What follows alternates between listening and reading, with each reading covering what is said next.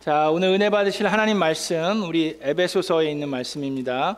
오늘은 4장 전체를 하는 게 아니라 4장 1절부터 16절에 있는 말씀을 할 텐데 오늘 성경 봉독은 4장 1절부터 6절에 있는 말씀 우리 다 함께 일어나서 하나님 말씀 봉독하도록 하겠습니다.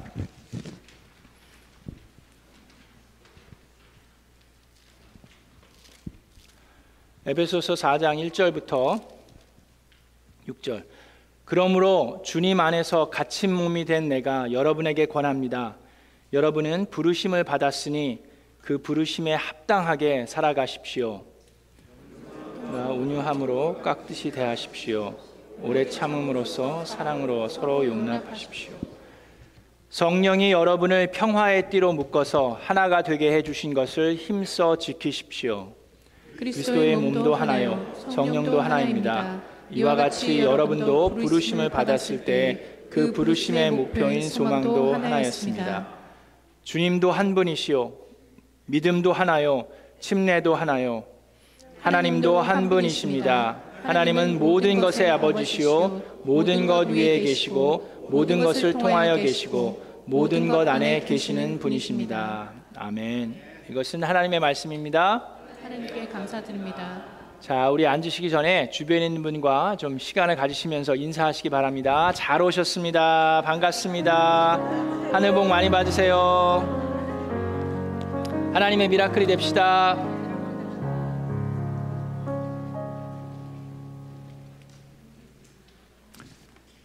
자, 어느덧 벌써 에베소서 4장까지 우리가 왔습니다. 그래서 우리가 1장을 공부하면서 배웠듯이 에베소서는 크게 이제 6장까지 있죠. 근데 크게 두 부분으로 나눌 수 있는데 에베소 교회에 대해서 또 오늘날 우리에게도 교회관에 대해서 말씀을 해주시고 있는데 1장부터 3장은 무엇을 믿어야 되는지 우리가 믿는 게 무엇인지 그 교회의 교리에 대해서 말씀하고 계시고 4장부터 6장은 그 믿는 것을 우리가 그러면 어떻게 살아야 되는지 그 실천을 어떻게 해야 되는지 교회에 말씀해 주고 있습니다. 자, 오늘은 4장 이제 1절부터 16절에 있는 말씀을 볼 텐데 자, 1절에 이렇게 사도 바울은 시작합니다. 여러분을 여러분은 부르심을 받았으니라고 얘기해요. 그러면서 그 부르심에 합당하게 살아가십시오라고 얘기합니다. 자, 여러분은 누구를 얘기합니까? 에베소 교회에 있는 모든 성도들을 얘기합니다. 그 교회가 공동체로서 부르심을 받았다라고 얘기합니다. 그 부르심이 무슨 부르심입니까? 우리가 1장부터 계속해서 공부해 왔는데 1장의 태초 이전부터 하나님께서는 진노의 자녀였던 우리들을 하나님의 자녀로 택하시고 사랑하시고 또 그 귀한 복음의 소망, 구원의 소망을 그 미스테리를 교회에 주셨다라고 얘기하세요. 교회를 통해서 말씀하신다라고 얘기합니다. 그래서 모든 교회는 에베소 교회는 하나님의 그 구원의 소망을 받고 또 그것을 전하는 부르심을 받았어요. 그게 교회에 대한 부르심입니다. 그래서 그 부르심에 대해서 우리는 합당하게 살아가야만 합니다. 그냥 받은 것에서 끝나는 것이 아니라 그거를 살아내야 합니다. 자, 그래서 1절부터 그렇게 얘기를 하면서 어떻게 그럼 그것을 살아내는 건지 2절에 얘기합니다. 겸손함과 온유함으로 깍듯이 대하십시오. 어떻게 돼요? 깍듯이 대하십시오.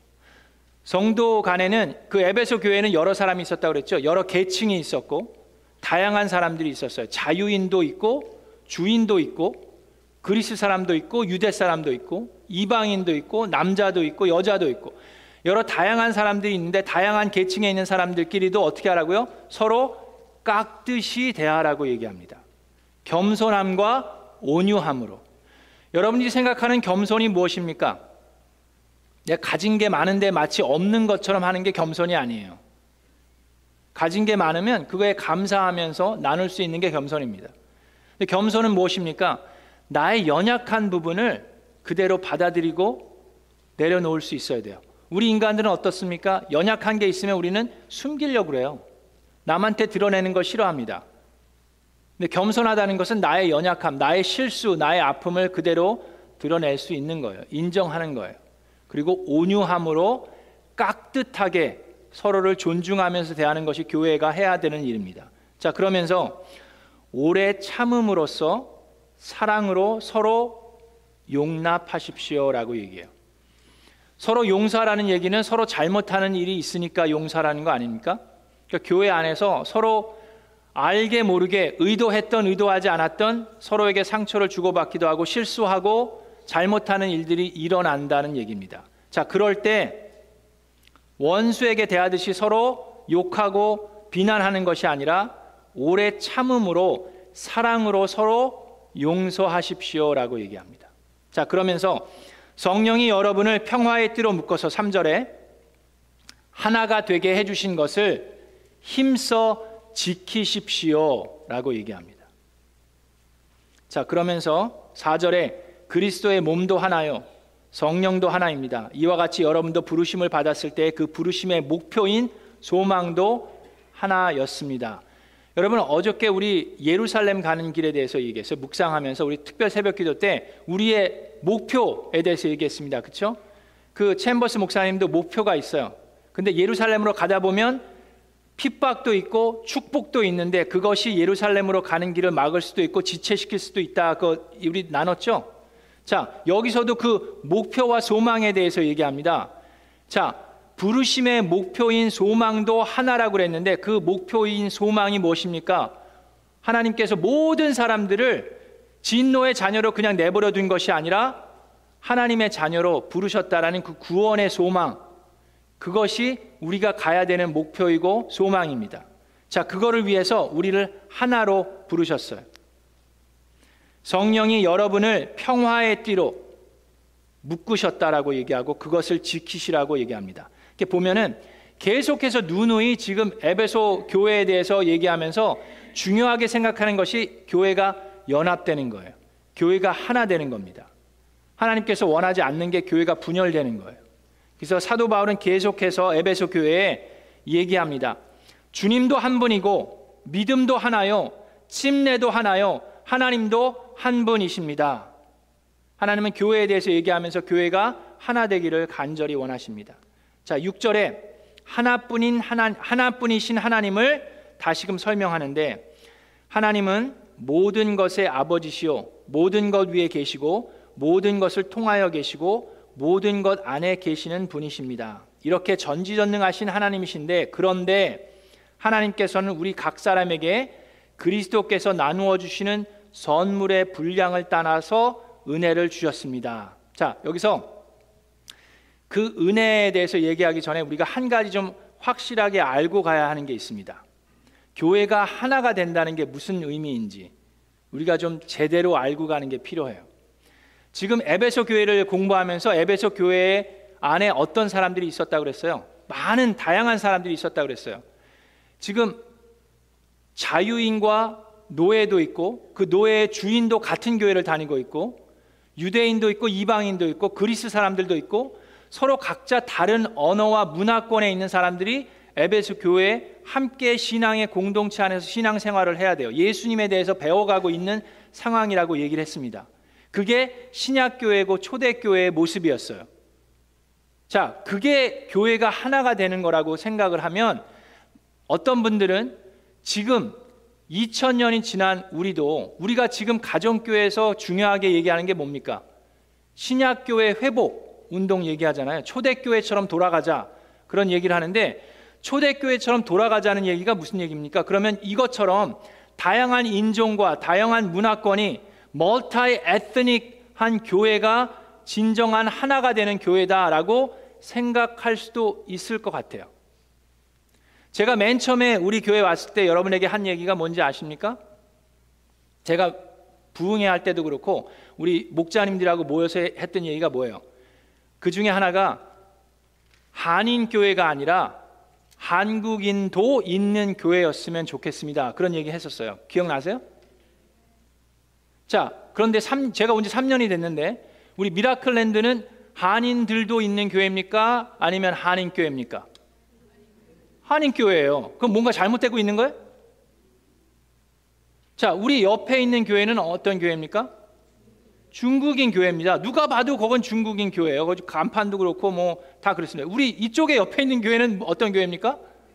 미국 교회예요. 이거 루터란 교회. 누가 봐도 그래요. Miracle Land는 어떤 교회입니까? 뭐 간판부터 우리는 한인 교회라고 써 있는 거나 마찬가지예요. 그죠? 자, 그게 잘못된 건가요? 여기서 교회가 하나가 돼야 된다는 게 어떤 의미입니까? 사람들이 이제 우리 뭐 multi-ethnic 교회 그런 얘기를 많이 하는데 우리가 이것을 제대로 이해하는 것이 필요합니다. 골고루 섞여야만 하나가 되는 교회입니까? 뭐 인종도 뭐 백인, 흑인, Asian계, 히스패닉이 다 섞여 있고 계층도 골고루 섞여 있고 연령도 골고루 섞여 있고 성별도 골고루 섞여 있는 게 뭐 정치 성향까지 골고루 섞여 있어야만 그것이 모든 사람들이 하나가 되는 교회라고 생각하십니까? 근데 보면은 이런 초대교회가 세워진 지 2000년이 됐는데도 그런 교회의 모습은 찾기가 어려워요. 여러분 그런 교회 보신 적 있습니까? 아무리 대형 교회를 가면 물론 거기 안에는 뭐 어, 동양인들 이 Asian 쪽도 있고 뭐 어, 히스패닉 분들도 있고 아프리카에서 오신 분들도 있고 그렇지만 대형 교회도 가면 한쪽으로 거기가 80% 90%를 차지하고 있어요. 그게 뭐 백인 교회든 뭐 어, African 분들이 있는 교회든 뭐 동양인들이 있는 교회든 간에 한쪽으로 몰려 있는 교회들이 많이 있습니다. 그 잘못된 걸까요? 자, 에베소서에서 하나가 되겠다는 그 교회가 무언지를 이해하는 게 필요해요. 에베소서에서 계속해서 교회가 하나가 돼야 된다. 고린도 전서에서도 마찬가지입니다. 고린도 교회에서도 고린도 전서 12장에도 몸은 하나고 지체는 여러 가지다라고 얘기하는데 하나가 된다라는 얘기는 무슨 얘기를 하냐면 은사에 대한 얘기를 하는 거예요. 그리스도는 머리가 돼서 우리는 각각 다른 지체, 그 얘기는 각각 다른 은사를 하나님께서 주셨다는 겁니다. 은사는 다르지만 그리스도를 머리로 두고 우리가 연합해서 하나가 돼야 된다는 얘기예요. 에베소 교회는 왜 여러 계층과 여러 사람들이 섞여 있었습니까? 에베소라는 도시에 지금 교회가 새롭게 만들어지는 거예요. 그 교회가 몇 개나 있었을까요? 에베소 교회 아, 도시는 엄청나게 컸어요. 그렇지만 지금 그 신약 교회 초창기 때는 교회가 몇 개였어요? 많지 않았어요. 많아야 하나, 두 개, 뭐 여기저기 있겠지만 하나라고 보셔도 돼요. 로마도 마찬가지입니다. 고린도도 마찬가지예요. 지금 교회라는 것 자체가 새롭게 세워지는 거예요. 그래서 고린도에 있던 사람들이 로마에도 가고 로마에 있던 사람들이 안디옥에서도 파송을 받고 가서 교회를 세워가고 있는 입장입니다. 그렇기 때문에 여러 사람들이 섞일 수밖에 없어요. 자, 각각 따로 하고 섞여 있고 그게 중요한 게 아닙니다. 지금 세상은 어떻게 됩니까? 무조건 다 골고루 섞여야 된다라고 생각을 해요. 그게 좋은 거라고만 생각을 합니다. 그래서 어떻게 합니까? 대학교도 마찬가지. 대학교 입학하는 것도 인종을 봐가면서 모든 인종이 골고루 섞여야 하니까는 그걸 퍼센티지로 따지고 시작했어요. 법정에서 판사들도 마찬가지입니다. 판사 다양한 인종들이 있어야 된다 해서 그거를 가지고 따지다 보니까 어떻게 합니까? 도리어 역차별을 하게 되는 경우가 곳곳에서 세워나고 있어요. 자, 그러면 교회도 교회도 교회가 다 하나가 돼야 되니까 신약 교회로 돌아가야 되니까 초대 교회로 돌아가야 되니까 우리는 각각 다 다른 인종이 있어야 됩니다. 그걸 하는 게 아니에요. 성경에서 에베소서에서 얘기하는 것은 그리스도를 중심으로 교회가 하나가 되는 것이 중요한데 그것을 위해서 하나님께서 하신 것이 있어요. 그것을 위해서 예수 그리스도께서 하신 것이 있는데 하나가 되기 위해서 연합해서 그리스도의 교회를 건강하게 세우기 위해서 하신 것이 바로 은사를 주신 거예요. 각각 다른 은사를 주셨다는 얘기를 하는 겁니다. 그래서 여러분들에게도 믿는 자들에게 각각 하나님의 그 은혜의 분량대로 은사를 주셨다라고 얘기하고 있는 겁니다. 자, 7절에 하나님께서는 우리 각 사람에게 each one of you라고 되게 있어요. 믿는 사람 각 사람에게 그리스도께서 나누어 주시는 선물의 분량을 따라서 은혜를 주셨습니다. 여기서 은혜를 주었다고 얘기하는데 여기서 얘기하는 은혜는 그 구원의 은혜가 아니라 그 카리스라는 단어를 쓰는데 그 은혜는 은사를 얘기해요. 하나님께서 부어 주신 은사. 각 사람에게 은사를 주셨다라고 얘기합니다. 자, 그래서 그 은사를 가지고 우리가 어떻게 살아야 하는지 또 이야기를 합니다. 그러면서 얘기를 하는데 자, 에베소 4장 다시 가서 8절부터 그러므로 성경에 이르시기를 자 그분은 높은 곳으로 올라가셔서 포로를 사로잡으시고 사람들에게 만물을 어, 선물을 나누어 주셨습니다라고 얘기해요. 지금 그분이 누굽니까? 예수님을 얘기하는 거예요. 예수님께서 그 선물을, 그 은사를, 그 은혜를 주기 위해서 지금 올라가셨다. 높은 곳으로 올라가셨는데, 자, 구절에 보니까 그런데 그분이 올라가셨다라고 하는 것은 먼저 그분이 땅의 낮은 곳으로 내려오셨다는 것을 말하는 것이 아니고 무엇이겠습니까? 라고 얘기를 해요. 그러면서 10절에 내려오셨던 그분은 만물을 충만하게 하시려고 하늘의 가장 높은 데로 올라가신 바로 그분입니다. 지금 이 얘기를 왜 하는 걸까요? 자, 교회가 하나가 돼야 된다라고 얘기합니다. 그리고 그것을 위해서 은사를 주셨다라고 얘기해요. 그 다음에 뜬금없이 예수님이 올라갔다 내려갔다 그 얘기를 합니다. 그 얘기가 무슨 얘기입니까? 잘 들으세요. 자, 이게 이해하는 게 필요합니다. 하나님께서 원하시는 것은 교회를 세우시고 그 교회를 연합해서 그 구원의 소망을 전하는 데 쓰이기를 위해서 교회를 세우셨어요. 그걸 위해서 교회가 하나 되기 원하십니다. 그 하나가 되기 위해서 하나님께서는 각 사람에게 은사를 주셨어요. 근데 그 은사는 은혜의 선물인데 그 은혜의 선물을 위해서 치르신 대가가 있다는 얘기입니다. 그 얘기를 지금 예수님이 올라가셨다 내려가셨다라고 표현하고 있어요. 자, 예수님이 은사를 주시기 위해서 올라가셨어요. 그래서 하나님 옆에서 그 원수 마귀들을 묶으시고 선물로 그 성령의 은사들을 각 사람에게 주셨다는 얘기인데 그 올라가셨다는 얘기는 예수님께서 이미 이 땅에 내려오셨다는 얘기입니다. 그 얘기는 뭐예요? 예수님이 왜 내려오셨습니까? 십자가의 공로로 그 대가를 치르시기 위해서 내려오셨다는 것. 구원의 소망을 주시기 위해서. 그래서 여러분, 은사를 받았다는 얘기는 어떤 얘기입니까? 누군가 그 대가를 치렀다는 얘기예요. 여러분 선물 받아보셨죠? 선물을 여러분은 그냥 선물이니까 그냥 받지만 그 선물을 준비하고 그 선물을 준비한 사람은 값어치를 치러야 합니다. 그것이 뭐 물건을 돈을 주고 산 것이든 아니면 손수 만든 것이든 간에 누군가는 대가를 치러야지 그 선물을 준비할 수 있어요. 그렇죠? 여러분이 받은 그 은사는 그냥 여러분들이 공짜로 받았을지 모르지만 그것을 위해서 하나님께서는 대가를 치르셨 다는 얘기입니다. 그 대가가 무슨 대가예요? 십자가의 공로의 대가입니다. 그러면 그 선물을 우리가 받았으면 어떻게 해야 됩니까? 그냥 옆에 묵혀놓고 썩어 없어질 때까지 그냥 내버려 두어야 합니까? 안 되죠. 그 은사를 감사함으로 받아서 그것을 사용해야 합니다. 잘 사용하는 것이 하나님께 영광 돌리는 거예요. 근데 그 은사는 나를 위해서 주신 게 아니라 교회를 위해서 주셨다라고 얘기하고 있습니다. 자, 그래서 그 은사에 있어서 11절 12절 어떤 사람은 사도로 목사로 교사로 삼으셨고 그것을 통해서 성도들을 준비시켜서 봉사의 일을 하게 하고 교회를 위한 봉사의 일을 하게 해서 교회가 건강하게 그리스도의 몸을 세우게 하려는 것이라고 11절 12절에 말씀하고 있어요. 자, 그러면 저와 여러분 우리가 알아야 하는 게 있습니다. 여러분은 그 은사를 받으셨습니까?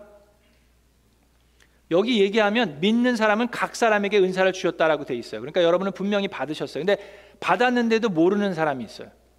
그리고 그 은사가 뭔지를 모르는 사람이 있어요. 그럼 어떻게 돼요? 여러분 그런 선물 받아 보셨어요? 누가 선물을 줬는데 이게 뭔지 잘 모르겠는 거 그런 선물 받아본 적 있습니까? 뭐 그러고 있는 사람들도 있어요. 그럼 그 선물을 받았으면 그것을 잘 활용해야 합니다. 나를 위해서가 아니라 공동체를 위해서. 자, 그러면서 여러분 에베소 교회를 보죠. 그 은사에 대해서 여러분 우리가 이해하기 위해서는 옆 교회를 좀 보는 게 도움이 됩니다. 자, 초대 교회 하면 에베소 교회만 있는 게 아니라 여러 교회들이 있었어요. 그 중에 하나가 고린도 교회입니다. 고린도 교회도 사도 바울이 이와 비슷한 얘기를 해요. 은사에 있어서 얘기를 하면서. 자, 좀 들여다 볼게요. 여러분 성경책 갖고 오셨어요? 갖고 오라고 그랬는데 여러분 갖고 다니셔야 돼요. 자, 고린도 전서를 한번 찾아보세요. 옆 교회는 어떤 일들이 일어나는지 에베소 교회만 우리가 묵상하는데 자, 고린도 교회를 좀 들여다보겠습니다. 고린도전서 1장을 보니까 이런 말씀이 있어요. 1장 5절에 여러분은 그리스도 안에서 지금 고린도 교회 성도들한테 하는 얘기입니다. 여러분은 그리스도 안에서 모든 면에 풍족하게 되었습니다. 할렐루야. 온갖 언변과 온갖 지식이 늘어났습니다. 그 무슨 지식이에요? 예수 그리스도에 대한 지식이에요. 예수님을 잘 모르던 사람들이 예수님이 그리스도임을 알게 되는 지식이에요. 6절에 그리스도에 관한 증언이 여러분 가운데서 이렇게도 튼튼하게 자리 잡았습니다 라고 얘기해요. 그리하여 여러분은 어떠한 은사에도 부족한 것이 없으며 많은 은사들이 쏟아져 내리고 있는 거예요. 고린도 교회 성도들에게 뭐 방언이며 뭐 치유며 여러 가지 은사들이 있는 겁니다. 자, 부족한 것이 없으며 우리 주 예수 그리스도의 나타나심을 기다리고 있습니다. 그래서 주님께서 여러분을 끝까지 튼튼하게 세워 주실 것입니다. 이렇게 얘기. 하나님은 신실하신 분입니다. 자, 그러면 여러분 이제 저를 보세요. 고린도 교회 이런 모습을 보면 고린도 교회는 성숙하고 성장한 교회입니까 아닙니까? 이, 해 가안 돼요? 그 편하게 얘기하셔도 돼요. 뭐 예. 너무 좋은 거 좋은 교회처럼 보이지 않습니까? 지식이 자라나고 예수 그리스도에 대해서 사람들이 잘 알아요. 은사가 막 부족한 게 없어요. 하나님께서 막 여기저기 놀라운 은사들을 주셨습니다. 아주 성숙하고 건강한 교회처럼 보입니다. 그렇죠? 그런데 짜잔 3장을 가겠습니다. 고린도전서 3장을 가니까 고린도전서 3장 3절에 여러분은 아직도 육에 속한 사람들입니다라고 얘기해요. 여러분 가운데에는 시기와 싸움이 있으니 여러분은 육에 속한 사람이고 인간의 방식대로 살고 있는 것이 아닙니까? 어떤 사람은 나는 바울 편이다. 어떤 사람은 나는 아볼로 편이다. 그렇게 얘기합니다. 그러므로 그 안에 어떤 일들이 있어요? 분열이 일어나고 있어요. 그래서 3장 1절에 형제자매 여러분 나는 여러분에게 영에 속한 사람에게 하듯이 말할 수 없고 육에 속한 사람, 곧 그리스도 안에서 어린 아이 같은 사람에게 말하듯이 하였습니다. 라고 얘기해요. 나는 여러분에게 젖을 먹었을 뿐 단단한 음식을 먹이지도 않았습니다.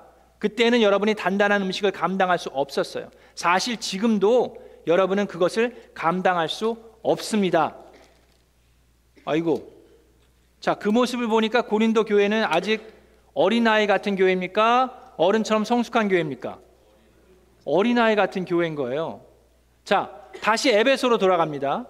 에베소로 돌아가서 에베소 교회에도 사도 바울이 이와 아주 동일한 얘기를 해요. 자, 오늘 본문 말씀에 보면 교회가 하나가 되어야 됩니다. 하나가 되기 위해서 예수 그리스도께서 대가를 치르시고 여러분에게 은사를 부어 주셨어요. 그 은사를 통해서 우리가 하나가 되어야 됩니다라고 얘기를 하면서 다시금 14절에 우리는 더 이상 어린아이로 있어서는 안 됩니다. 동일한 얘기를 하죠. 그러면서 우리는 인간의 속임수나 간교나 술수에 빠져서 온갖 교훈의 풍조에 흔들리거나 이리저리 밀려 다니지 말아야 합니다. 라고 얘기합니다. 자, 그래서 교회가 건강한 교회를 올바로 세워지느냐 아니냐는 무엇을 보고 알 수 있어요? 그들이 뭐 방언이나 치유나 그런 은사가 중요한 게 아니라 지금 교회가 연합해서 하나가 되는 거예요. 근데 여러분 사탄과 마귀가 이거를 너무너무 잘 씁니다. 교회가 분열되는 게 얼마나 많습니까? 별거 아닌 것 같고 서로 싸워요. 시기하고 질투하고. 그래서 아까 뭐라 그랬어요? 사랑으로 오래 참고 서로 용서하라고 그랬어요. 우리가 이제 알았으면 어느 정도 먹었으면 지식을 알았으면 우리는 교회가 연합하는 일에 힘써 노력해야 된다라고 계속해서 에베소서를 통해서 고린도서를 통해서 로마서를 통해서 이야기하고 있습니다. 그래서 은사에 대해서도 우리가 올바로 아는 것이 필요해요. 여러분에게 주어지신 그 은사는 여러분 자신을 위해서 쓰라고 주신 것이 아닙니다. 교회를 세우는 데 쓰라고 주신 은사예요. 자, 그러면서 그 은사에 대해서 다시금 고린도 전서로 가서 13장과 14장을 보겠습니다. 고린도 전서 13장과 14장을 보면 자, 똑같은 얘기를 에베소서에서 했던 똑같은 얘기를 고린도서에도 하는데 고린도 전서 12장 12절에 몸은 하나지만 12장 12절 몸은 하나이지만 많은 지체가 있고 몸의 지체는 많지만 그들이 모두 한 몸이듯이 그리스도도 그러합니다라고 얘기해요.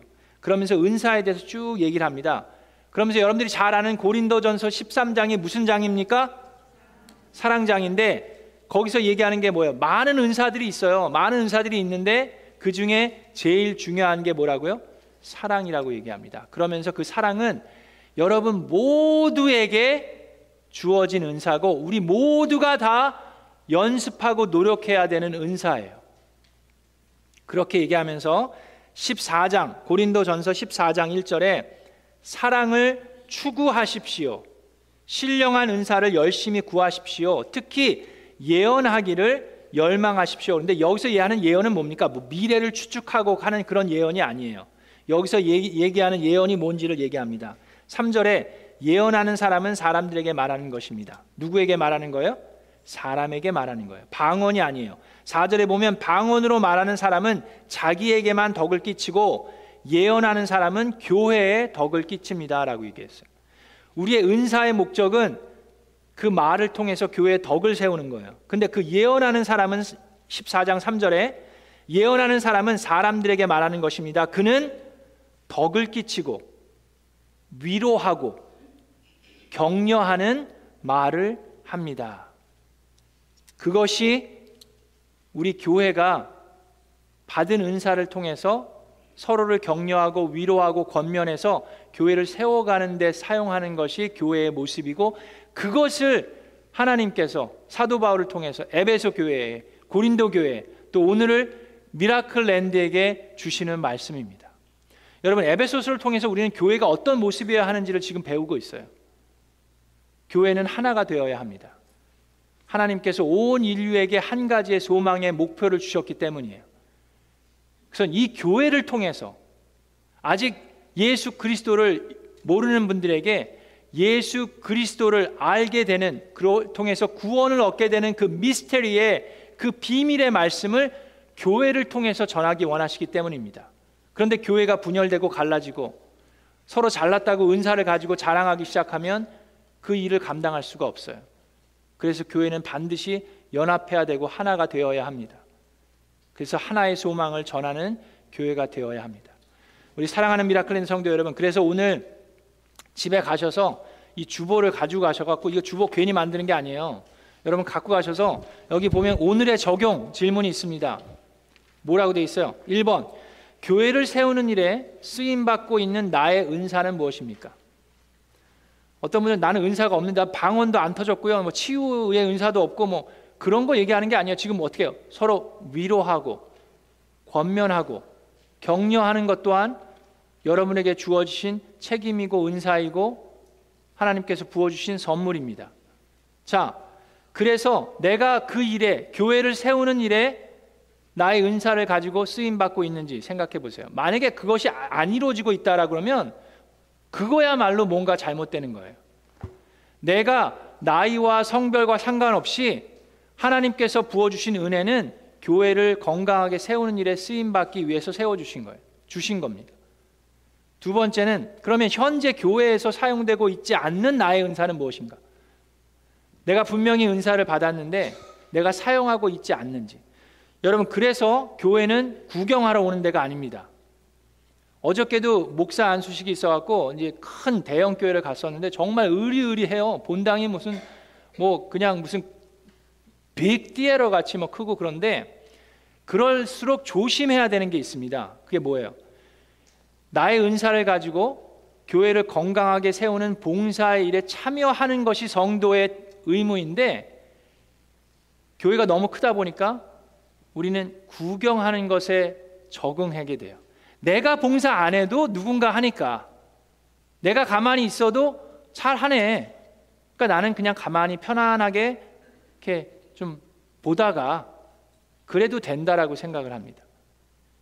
그래서 교회가 커질수록 조심해야 돼요. 자, 세 번째 질문은 그럼 나는 교회를 통해서 전 인격적으로 성장해 가고 있는가? 고린도 교회도 지적하고 에베소 교회도 지적하고 있는 게 뭐예요? 사도 바울이 어린아이처럼 지내지 말라고 얘기합니다. grow up이라고 얘기해요. 아무리 겉모양은 의리의리하고 뭐 받은 은사도 많고 지식도 많고 교회 생활을 오래 했더라도 grow up이라고 얘기합니다. 어린아이처럼 젖먹이처럼 있지 말라라고 얘기해요. 그러기 위해서 은사를 줬는데 왜 은사를 쓰지 않느냐라고 얘기합니다. 그래서 grow up이라고 얘기합니다. 여러분 어린 아이들이 키가 클 때 뭐 하는지 아세요? 키가 클 때 집에 보면 항상 자기 키가 얼마나 컸는지 이렇게 재고 있어요. 벽에 우리 집에도 가면 벽에 이렇게 선이 거의 있습니다. 이 거울에 이렇게 거놨는데 이 아들이 얼만큼 자랐나? 그럼 애들이 조금 지난 다음에 또 재달라 그래요. 이 얼만큼 컸는지 보고 싶어 갖고. 자, 여러분은 여러분들의 신앙 전 인격적으로 얼마만큼 성숙해 가고 있습니까? 작년보다 올해 더 성숙하셨습니까? 만약에 그대로 있다라고 하면 그거야말로 우리가 좀 심각하게 고려해 봐야 되는 거예요. 우리는 매일매일 삶 가운데 예수님을 닮아가려고 발버둥 치면서 안간힘을 쓰고 안 했던 거, 새로웠던 거 해봐야 돼요. 자꾸 시도해 보는 게 필요합니다.